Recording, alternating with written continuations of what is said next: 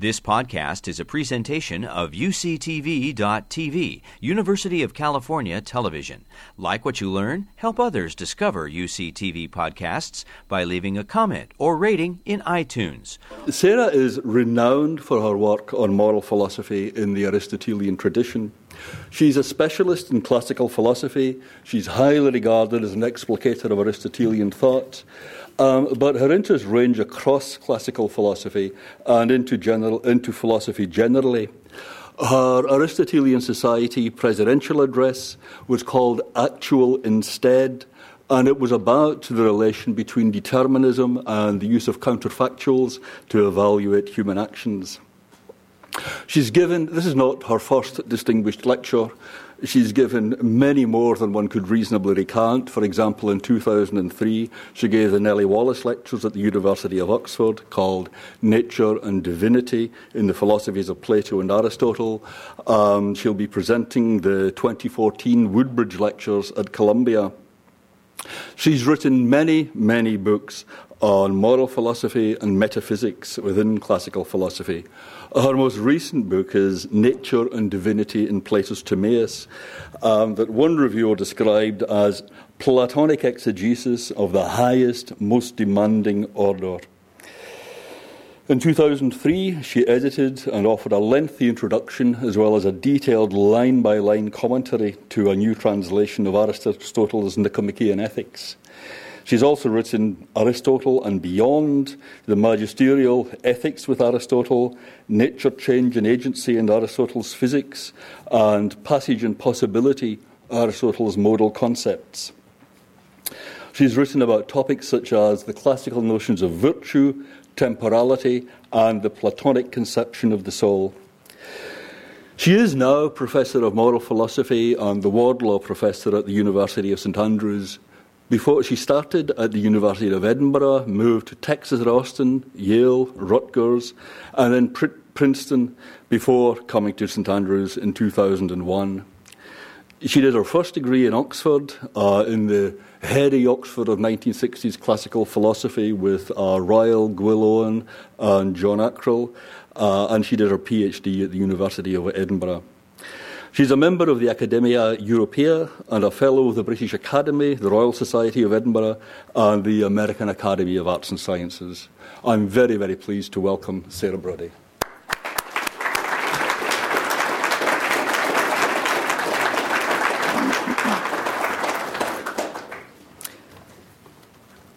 Well, thank you, John, for these uh, kind um, description and of course, I must thank the, um, uh, uh, this great university um, and the Howison Committee for uh, the honour that I definitely feel I've received in being invited.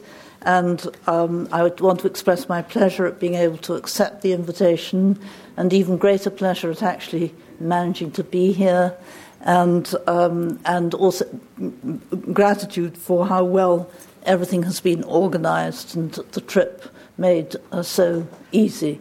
And even you have beautiful weather. I know it's not just for me, but I, feel as good about it as if it were just for me. So I come from a, a land of swirling grey mists and all of that. This paper or this lecture um, is titled Aristot- Plato and Aristotle on the Theoretical Impulse. And um, I, for some reason, was asked to give a subtitle or a description, uh, so I provided a one liner here The Human Being as Theoretical Adventurer Through the Eyes of Plato and Aristotle. That doesn't really tell you any much more than the title does. Okay, so this lecture is going to be more about Plato than Aristotle, uh, but I'll start with Aristotle the reason being mainly to set up a foil for Plato, for what I want to say on the subject of Plato. Of the two philosophers, Plato is harder to pin down anyway on today's topic. It was Aristotle who gave us the terms theoretical and practical, words whose form is almost the same as in his ancient Greek. He also presented a very clear and helpful contrast between practical and theoretical thinking. In fact, Aristotle's contrast is so clear and helpful that one could almost call it canonical for the historians of philosophy. One result is that when we find Plato making distinctions that seem to lie on one side of Aristotle's contrast, we are liable to feel that Plato has somehow missed his way, that he was aiming or was sort of aiming or should have been aiming at the Aristotelian contrast, but somehow failed to hit it cleanly. I'm sure I used to have this impression, but now I don't think it's correct. And even if it were correct, or true, it tells us nothing of positive interest about Plato. In fact, Plato's handling of this matter has a shape and a rationale of its own and is full of positive interest, and I hope that something of this will emerge as we go along. My aim is not to defend Plato in some sort of standoff with Aristotle. I don't sort of think that either of them exactly needs me as a defender but my aim is rather just to display in a certain amount of detail what some of their differences on this t- topic are. So, Aristotle, as probably is very well known, treats practical and theoretical as mutually exclusive types of activity, intellectual activity. For him, the objects of, of theoretical inquiry are universal, non contingent features of the universe features that hold independently of us and which our actions cannot affect.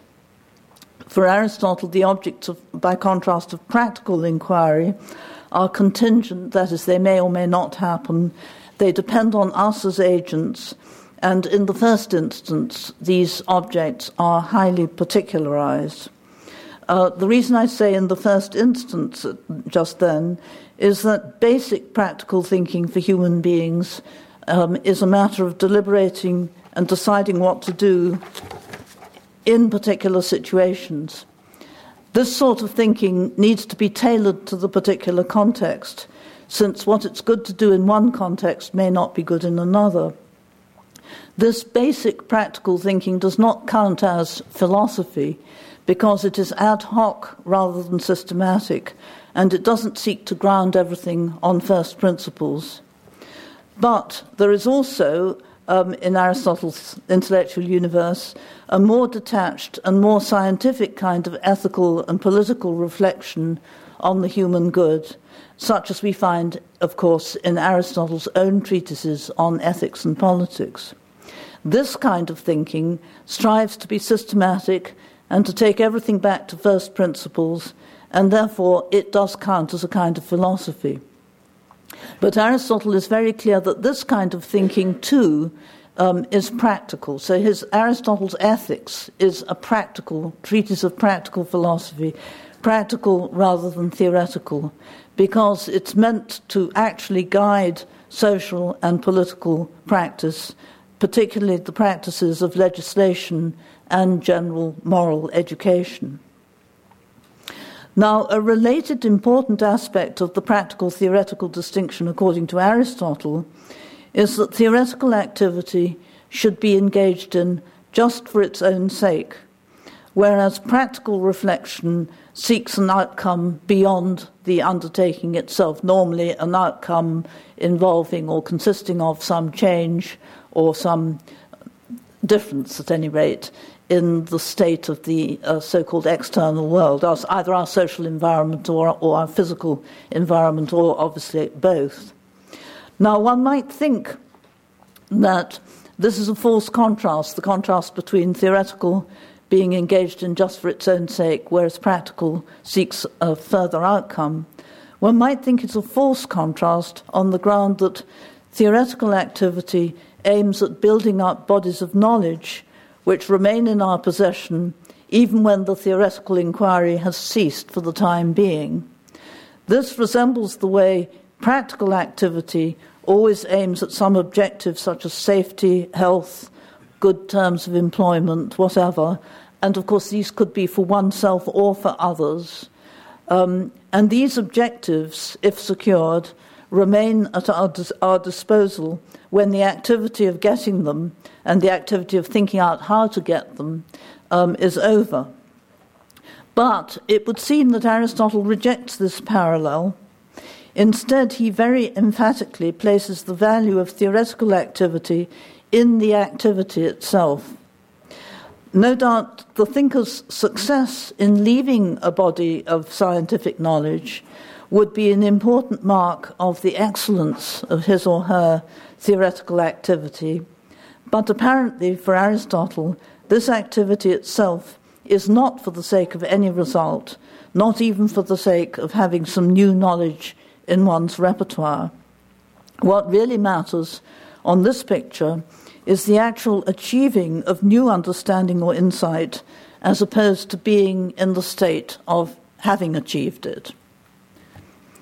Now, I think that this position may be plausible if what we're thinking of is a scientist or a philosopher who's engaged in what I'm just, this is quite vague. Uh, I hope I'll be forgiven for being vague, but I know I would not also need to ask to be forgiven for being too detailed. Um, if what we're thinking of, this is maybe plausible if we're thinking of a scientist or a philosopher who's engaged in a positive project of finding something out, or may be engaged in many positive projects of finding something out. The moment of positive discovery is the great thing, and of course, you know, we experience that as something very exciting, perhaps.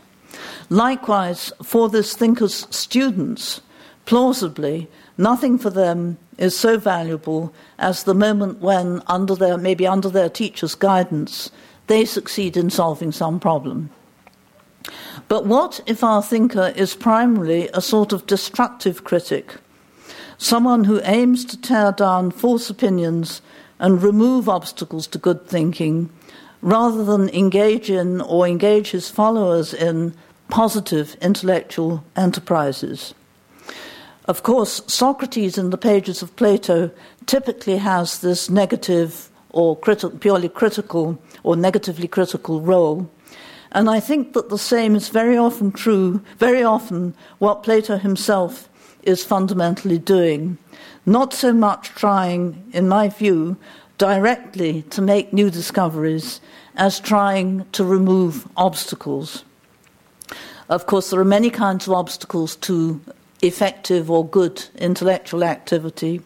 But maybe among the main obstacles are two kinds of distrust, distrust of the use of independent reason.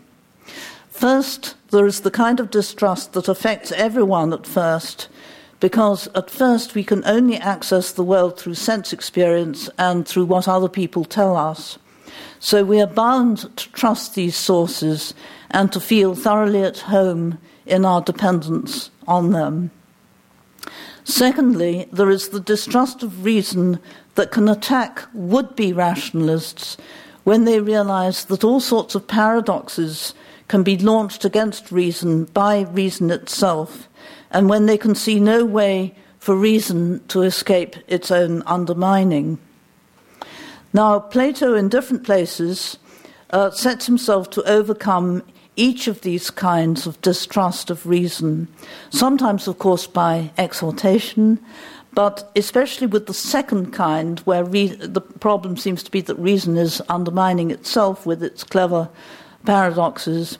In the second kind, um, he, he, he he tries to deal with it, especially by making logical distinctions, distinctions that free us from the traps by which logic seems set to destroy itself and our reliance on it. The point that I'm driving at is this the condition of no longer being in intellectual bondage, whether, as it were, enslaved to the experience of the senses and sort of traditional, uh, unreflective, maybe, wisdom of the culture, or in intellectual bondage to some kind of seeming logical problem that prevents one uh, trusting reason anymore, the condition of no longer being in intellectual bondage is surely more desirable than the achievement, the transition into having achieved that condition. just as being free from illness is more desirable, one would suppose, than the moment of recovery. Indeed, the achievement of freedom gets its value from the fr- value of freedom achieved and not the other way round.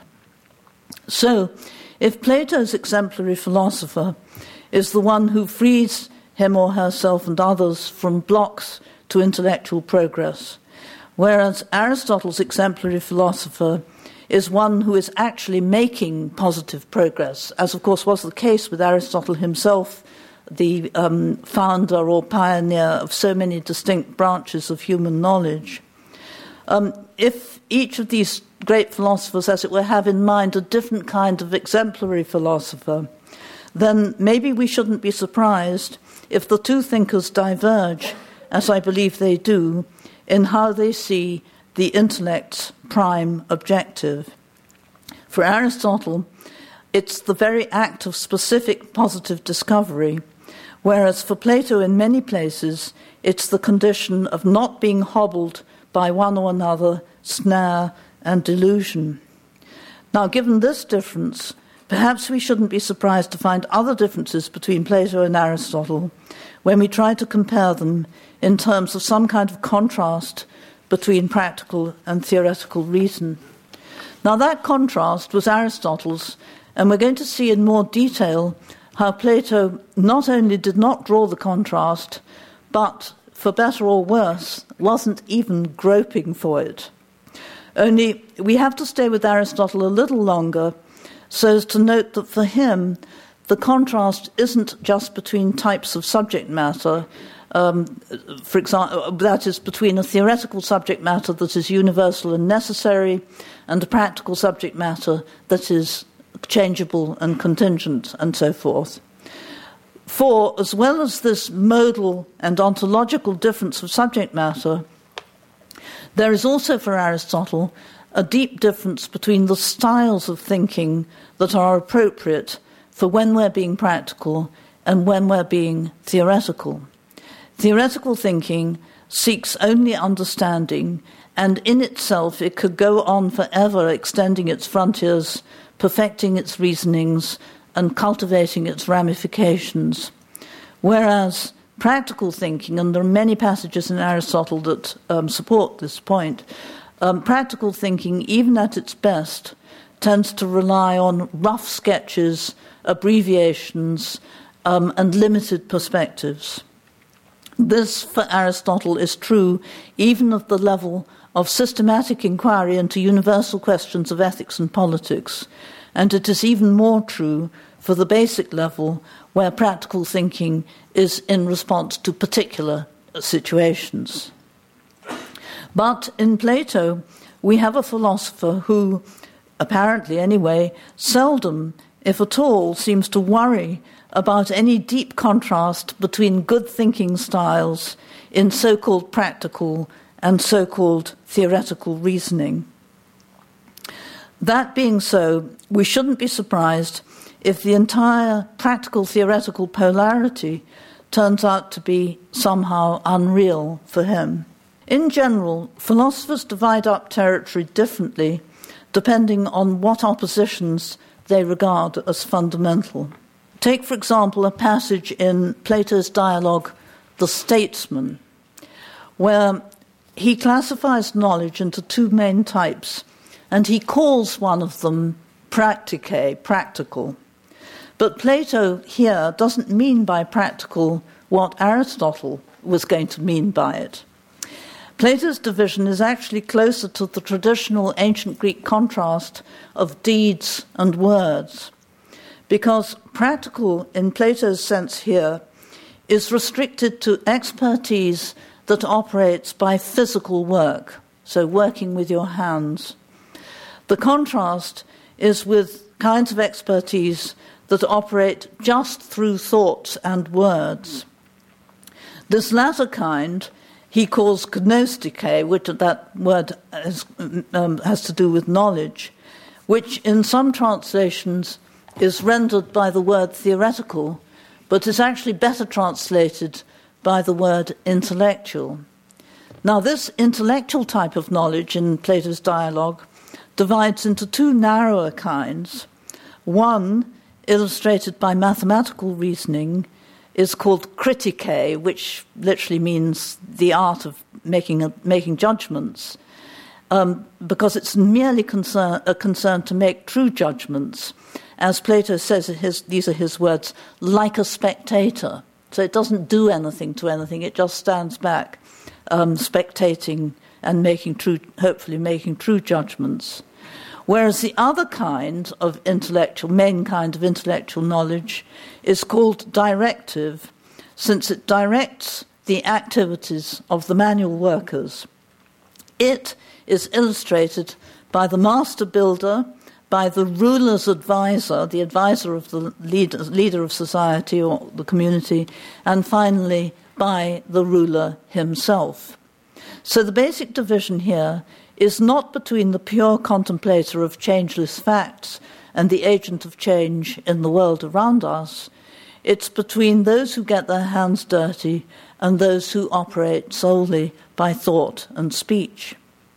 For Aristotle, of course, the master builder and the ruler belong on the same side as the workers who work with their hands, even though uh, they are more honorable and admirable, and their practical knowledge is in some way more profound. Now, is Plato's taxonomy in this dialogue superficial compared with Aristotle's? I wouldn't be surprised if many readers assume that Plato here has just lost, lost touch with the real contours of the subject matter that he's supposed to be talking about and is motivated instead by petty snobism against the blue collar worker. But there is a more philosophical and more charitable explanation of Plato's classification in that dialogue, The Statesman, namely that he's simply following his own.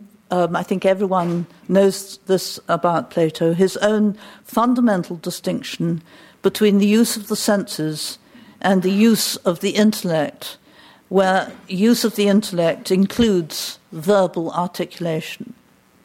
Now, if this distinction is playing a dominating role, then we have a natural grounding for the division in that dialogue between manual and intellectual activities. The manual ones obviously entail use of the senses, as does checking the physical quality of the product, whereas this is rather, as it were, slightly somewhat idealized picture, of course. But whereas the expert who simply issues directives is in the same general box as the purely contemplative expert, say the pure mathematician, since both of them operate just by thinking and speaking. And Plato surely has it in mind here that both the directive thinker and the purely contemplative one are operating from an intellectual grasp of reasons and causes. Now, this aspect, the intellectual grasp of reasons and causes, is a major theme in the famous preamble of Aristotle's Metaphysics. Um, Aristotle's Metaphysics is probably one of the most difficult um, works of, well, it's a, perhaps a set of works of philosophy um, brought together, a very early point um, some of the most difficult philosophy that's ever been uh, produced. But he begins with what is now divided into two chapters, where it's just absolutely pellucid. One can just dive straight into this uh, pool of water, which is just the right temperature for uh, anyone, even if they, whether they've read them, uh, studied the metaphysics before, or whether it's the fifteenth time that they've tried to kill themselves understanding it. okay. So, um, in this famous preamble, um, this idea of the intellectual grasp of reasons and causes is an important theme. Um, in the preamble, Aristotle traces a hierarchy of types of cognition, all the way up from the lowest and commonest type, which is sensory cognition, to the highest and most rare, which turns out to be the purely theoretical knowledge of the ultimate causes of all things. An essential intermediate rung of this cognitive ladder, which has got a number of uh, intermediate rungs, is the non theoretical expertise, or techne, of, for example, the medical practitioner who understands the reasons or causes why such and such treatment is successful, as distinct from the also medical practitioner who just has a good hunch about the matter based on unarticulated experience. But we should notice the very plat- non Platonic way in which Aristotle starts, starts all this off, and I've just given you the quotation of the first two sentences. His famous first two sentences, which right away introduce Aristotle's great difference between valuing something for itself and valuing something for the sake of a further end. He says, All human beings by nature desire to know. An indication of this is the delight we take in our senses, for even apart from their usefulness, we delight in them for their own sake, and most of all in the sense of sight. So the primary contrast here is not at all Plato's contrast between intellect and senses.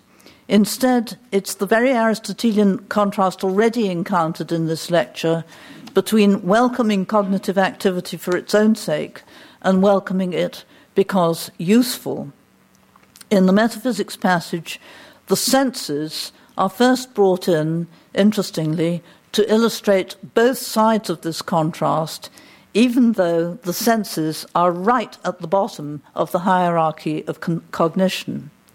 They're at the bottom because they belong to our basic biological nature, which we share, of course, with many other animals uh, to some extent. Whereas the highest sort of cognition has to be, it's not biologically based at all, it has to be carefully cultivated and is noble and difficult and rare.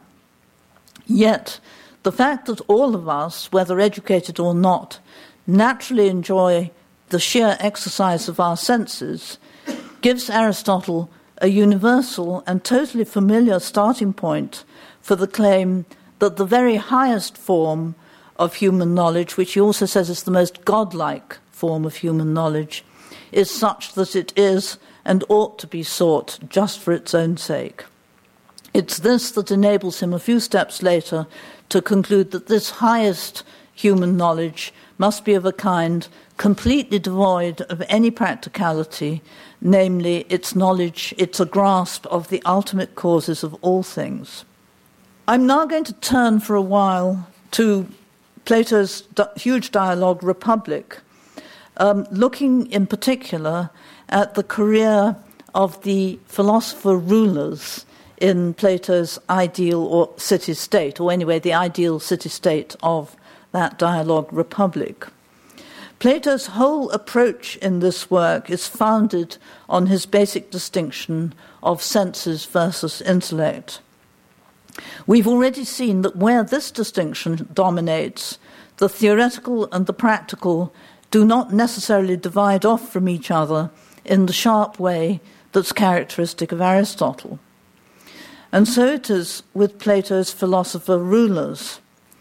Their special education, designed precisely to qualify them to take the reins of government, includes a lengthy grounding in pure mathematics and astronomy. The astronomy is actually not observational astronomy, but kind of ideal um, mathematical, um, purely abstract, as it were, astronomy. This mathematical education prepares them for the next stage of their education, which is training in the yet more abstract discipline called, quote, dialectic. Here, the inquiries are even more remote from sense experience. Dialectic, um, in Plato's words, is the sole discipline that systematically attempts to grasp with respect to each thing itself what the being of it is. I guess only a philosopher could have written that. Yet, Plato's trainee rulers are selected from the start not only as being mathematically and dialectically able, but as exhibiting to a very high degree the moral virtues of justice, courage, self discipline, love of truth, a boundless desire for mental exercise and learning, along with a rock solid orientation towards the good, even before they grasp what it is intellectually. After that, after having all these uh, moral virtues drummed into them, they receive the years of training in higher mathematics and dialectic. Ne- their training is still not over even after this. Next, these trainees go back into civic life. This is, of course, the ideal uh, trainee ruler. They go back into civic life where for 15 years they are exposed to the experiences, uh, not as leaders, but as uh, just workers, really, uh, um, uh, managers, really, the experiences of warfare and administration. All this is what has to happen before they can receive the culminating vision of the good itself, that in the Republic, the absolute intelligible first principle, which once grasped, brings into unifying focus the entire domain of subordinate intelligible forms. Only then is the education of the rulers complete. And in Plato's words, now they must labor in politics and rule for the city state, for the city's sake, not as if they were doing something fine, but rather as if they're doing something that just has to be done. Now, this whole amazing construction weaves together strands that we might want to single out distinctly as practical and theoretical. Obviously, the ideal rulers must be moral as well as intellectual par- paragons, since without moral, sound moral formation, they might be cowardly or unjust rulers.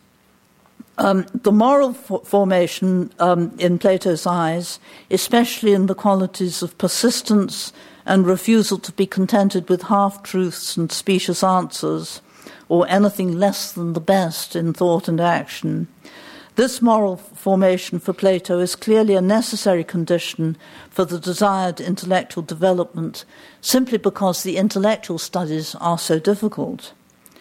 Um, then there is also, on Plato's part, the fear of the evils of dialectic. He expresses this in the Republic in many pages. Um, the evils of dialectic as currently practiced in non ideal political conditions. According to him, it makes morally unsteady people into clever skeptics about morality. It fills them with lawlessness, so that philosophy, so called philosophy, is not only discredited in ordinary people, in the eyes of ordinary people, but it becomes toxic to some of the brightest intellectuals in the community. Even so, uh, there's much to be baffled by here, even if we, as it were, buy into uh, these last few points. Obviously, if all this abstract training is necessary for future rulers, then this is a kind of tautology, really, what I'm saying. Then, of course, they need to get it. If it's necessary, they need it. But uh, why should such a lot of dialectic and mathematics be supposed necessary for becoming a ruler? This, that is, being a ruler, is after all a practical task. Now, I see at least two responses to this question. One of these re- uh, responses we might find congenial, the other one probably not. The congenial answer, which I don't think goes far enough, um, involves two points. First, Plato was right to see government in a complex society and culture as needing personnel who are good at thinking clearly at a high level of generality and willing to follow lines of reasoning wherever they lead. Rulers need this ability, or else they need some advisors who are like that. The second point is that for Plato, the, the, it so happens, as a matter of historical fact, there were few, if any, examples available of the consistent pursuit of clear, unbiased, and genuinely cogent reasoning apart from mathematic, uh, mathematics, along with dialectic as practiced by someone like Socrates. So, the specific intellectual training described in the Republic could be seen by us as essentially, from our perspective, a placeholder for any kind of rigorous training in thinking. It is kind of an accident um, that is, as it were, is so completely dominated for him by mathematics. That's a relatively commonsensical explanation for why the future rulers in Plato's Republic need all that training in maths and dialectic.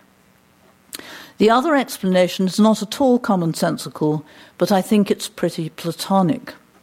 It is based on the assumption that the intelligible objects or intelligible relationships studied in mathematics and dialectic are akin to and perhaps even are somehow models for the order and harmony that constitute justice and the other virtues in the just city or the just community and in every just person, and especially, of course, in the philosophical ruler.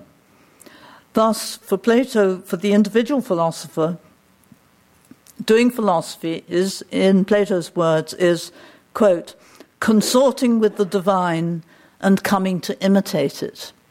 He says that in the Republic. Studying mathematics and dialectic enhances and perfects the harmony established in the future leader's soul through, the base, through his, his or her basic moral training, and then through her or him as a conduit, um, once they are in power as actual rulers, that same harmony comes to be realized in the city whose life they now direct. Now, this picture seems to imply that nobody can be fully just, courageous, or temperate. These are, as it were, what we think of as basic moral virtues. Nobody can be like that unless he or she has had the benefit of highly intellectual studies. This is a con- conclusion which many of us would find um, repellent and uh, unreasonable. However, this response of ours reflects a common sense understanding of what it is for the harmony in the soul to be enhanced and perfected, and what it is to be fully just, courageous, and temperate. In fact, I take Plato's meaning to be that through studying the abstract forms of mathematics and dialectic, the individual's psychic harmony is raised from being a personal disposition for good, basic, practical con- conduct. It continues to be that, but it's now no longer just that. It's raised from just being that to being a disposition with the additional power of reflecting on itself articulating its own general nature, and finally propagating this pattern into the wider community, both by the way it governs the city or the community, and by introducing this pattern through teaching to the next, next generation of philosopher rulers. In other words, the philosopher ruler's higher education is not meant to make its recipients more just or courageous in the ordinary way, nor does it inculcate some entirely new set of virtues of, say, as it were, purely intellectual enlightenment.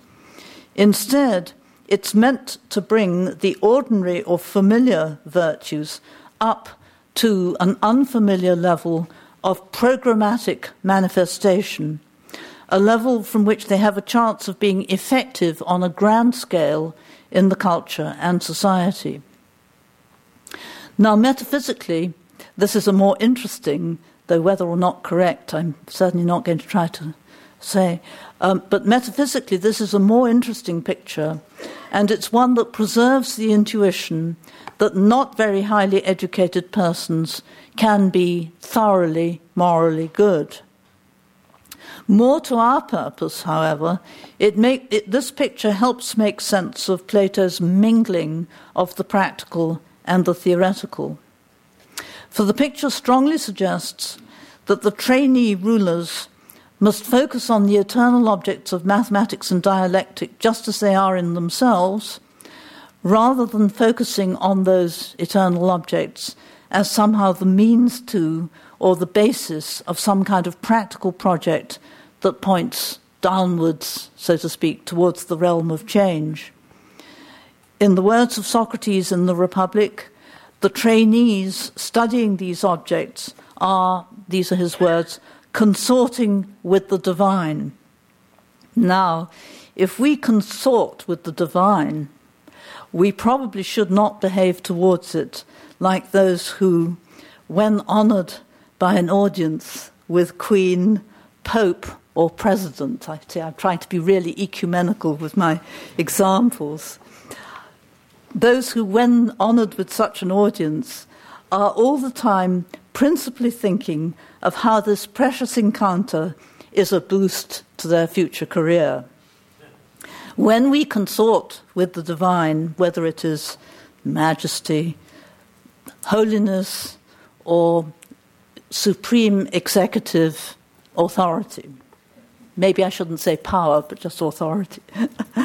when we consort with the divine, uh, we shouldn't be looking past it, looking over its shoulder, as if this contact is a stepping stone to something else. So, the words of Socrates suggest full absorption in the intelligible objects themselves, rather than attention to them just as forwarding some ulterior project. Let me apply here a, an idea from the great myth in a different Platonic dialogue, the Phaedrus. There, he says that for the intellect to see the incorporeal forms is for it to feed on them and get nourished. Now, when a hungry person literally eats, what presents itself to the appetitive drive is just the food material itself with its gustatory pro- properties or qualities. The drive that ingests what, what nourishes is cognizant of its object as good or satisfying, period. It does not cognize it. This I'm talking about the sort of sheer drive, the passion, um, um, um, passionate impulse. It does not cognize it as good for the further process of growth or restoring the tissues, even though these things are true. It is good for, for, for those reasons. In the same way, the intellect just takes in the forms, enjoying them as they are in themselves.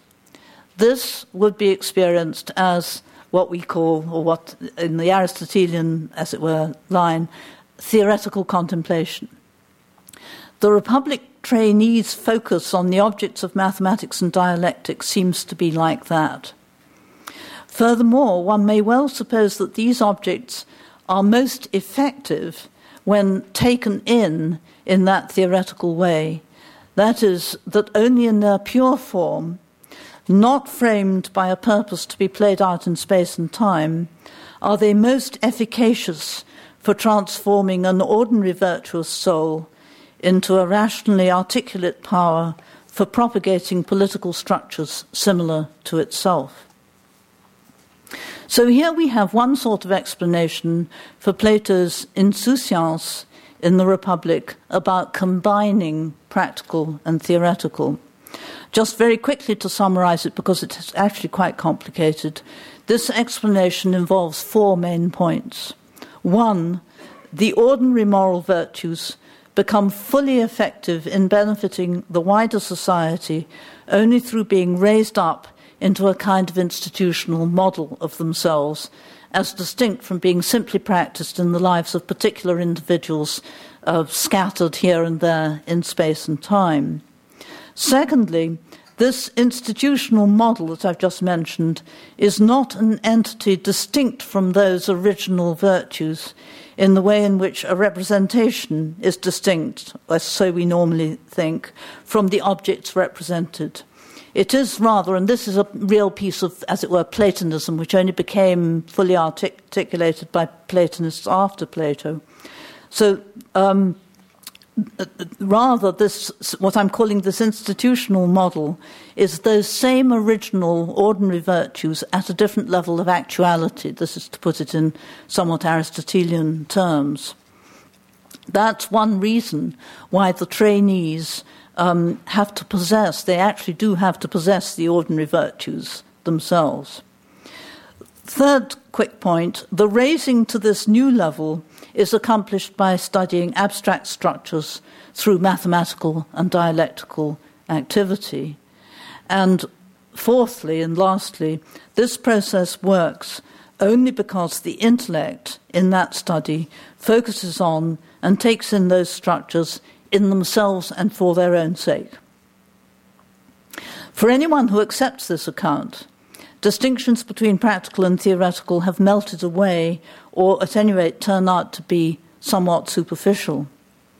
This is so whether the contrast is drawn between practice of the basic virtues and study of the intelligible structures, or between the, this study um, and the realization of political goods through government.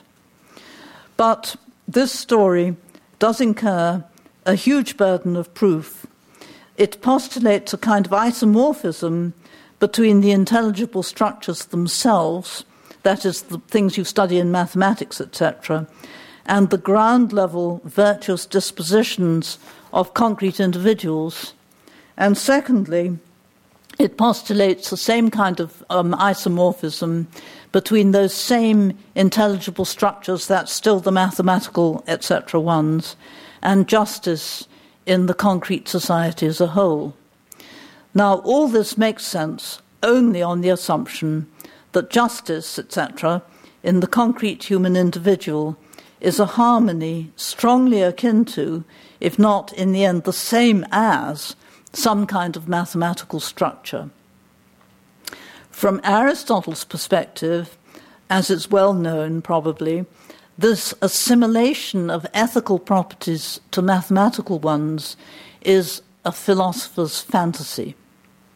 Perhaps Aristotle thinks this, and because he takes his own theoretical practical contrast to be fundamental and independently secured, and deduces from it a corresponding gulf between mathematical and ethical properties. Um, I just, again, I'm not, as it were, in the business of defending one of them against the other, but uh, I have to point out that the Platonist could reply that this move just begs the question. From what we've seen, it might well be that Platonism is happy to soften the theoret- theoretical practical contrast precisely because Platonism is independently attracted to a sort of mathematization of the ethical. We have looked at how the practical theoretical distinction fares in Plato's Republic when we try to apply it to the different elements, moral element and intellectual element, of the philosopher ruler's education. This education prepares them for actual government and actual government is not a further phase of their education. Now let's look at the relationship that Plato suggests between that education as a whole, particularly the, edu- the intellectual part of it, and the work of government to which it paves the way. Naturally, he gives the title philosophy to dialectic, the highest intellectual discipline. He's probably also happy to call mathematics and astronomy philosophy too. Now, we wouldn't be surprised when or if Plato says that the trainees in his ideal curriculum will be less, less than complete if they don't eventually take up the reins of government. I mean, you know, you do all this training and then for some reason you don't actually govern, there's something incomplete there. But in one passage, this is the second one on the handout, second and last, he seems to suggest something stronger and more arresting, namely, uh, a really quite surprising suggestion, uh, namely that the philosopher, as a philosopher, is incomplete. Um, not just that his career, as it were, is incomplete if he just trains but never governs, but that his, his, his being as a philosopher is incomplete unless and until he or she lives under a, con- a, constitution that suits his nature, and that will be the constitution in which philosophers rule. I won't read out the whole of that passage, but the underlined, underlined phrase, um, I hope, makes the point. This passage, I'll just give it a tiny bit of context, It comes just after where Socrates describes philosophers in existing cities, that is, non ideal situations, who have managed to remain uncorrupted. Um, he says either they've gone into exile or their city is such a totally one horse place that nobody of any stature would want to take part in running it, right? Or, as in Socrates' Athens, they, they withdraw from public life because they can't change the injustice around them and nor can they compromise with it. And it's in this context that he makes these remarks, Socrates makes these remarks. Um, the, the main point is in the, the, the third speech. Uh, Socrates says, under a suitable constitution, that is one which in, encourages philosophers to rule, his own growth, that is, his growth, I take it to mean his actual growth as a philosopher, will be fuller, and he'll save the community as well as himself. So, in other words, not only is it of the essence of rule that rule is best when in the hands of philosophers, but it's of the essence of philosophy to come, culminate in rule by philosophers. In other words, this is really, I think, very surprising and, and controversial. Philosophy is deficient as philosophy when this fails to come about. That is, when it doesn't, as it were, the wave doesn't break over into uh, actual um, practical rulership. And this is true. That is, philosophy in that situation is deficient as philosophy, even when being in that situation where they're not invited to rule is not the fault of philosophy's practitioners, but of external circumstances. And maybe Plato therefore means to imply an equally startling claim about pure mathematics and dialectic, given, given that these subjects are essentially philosophy.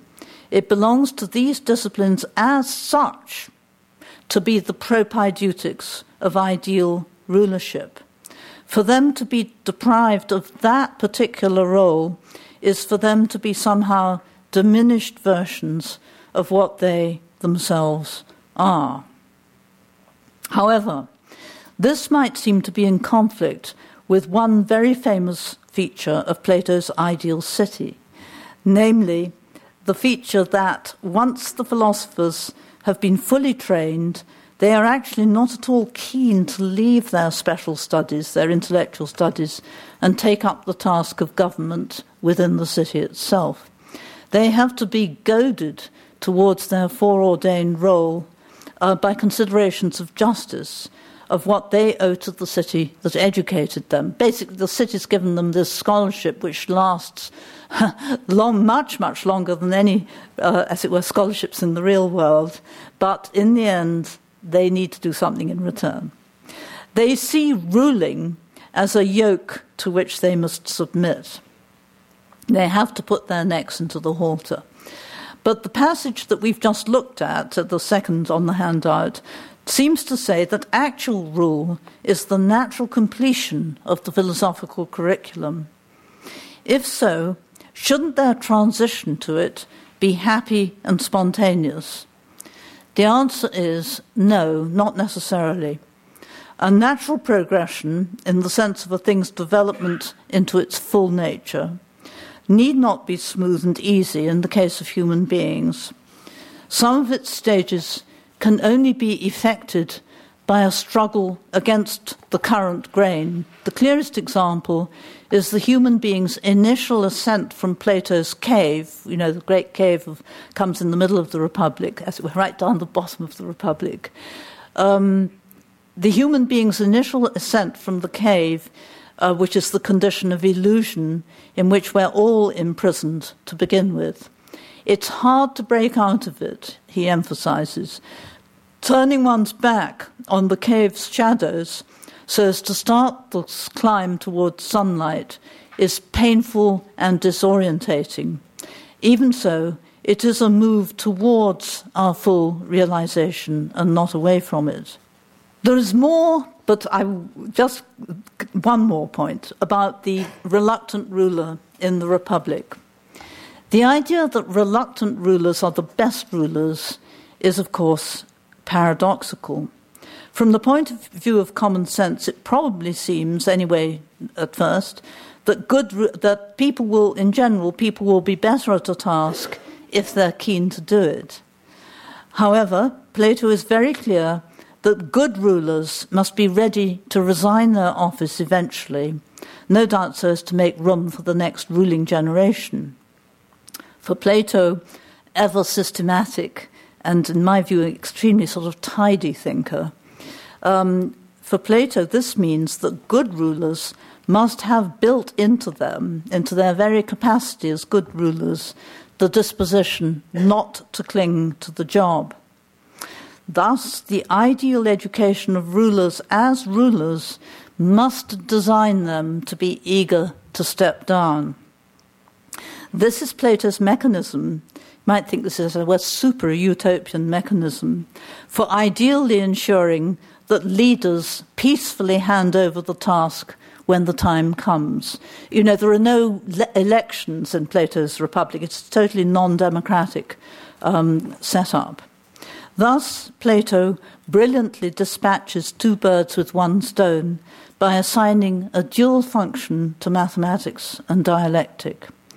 These studies give the trainees their, what Plato thinks is their intellectual equipment for the true work of governing, while at the same time, these studies set them up to bid that work a happy farewell later on.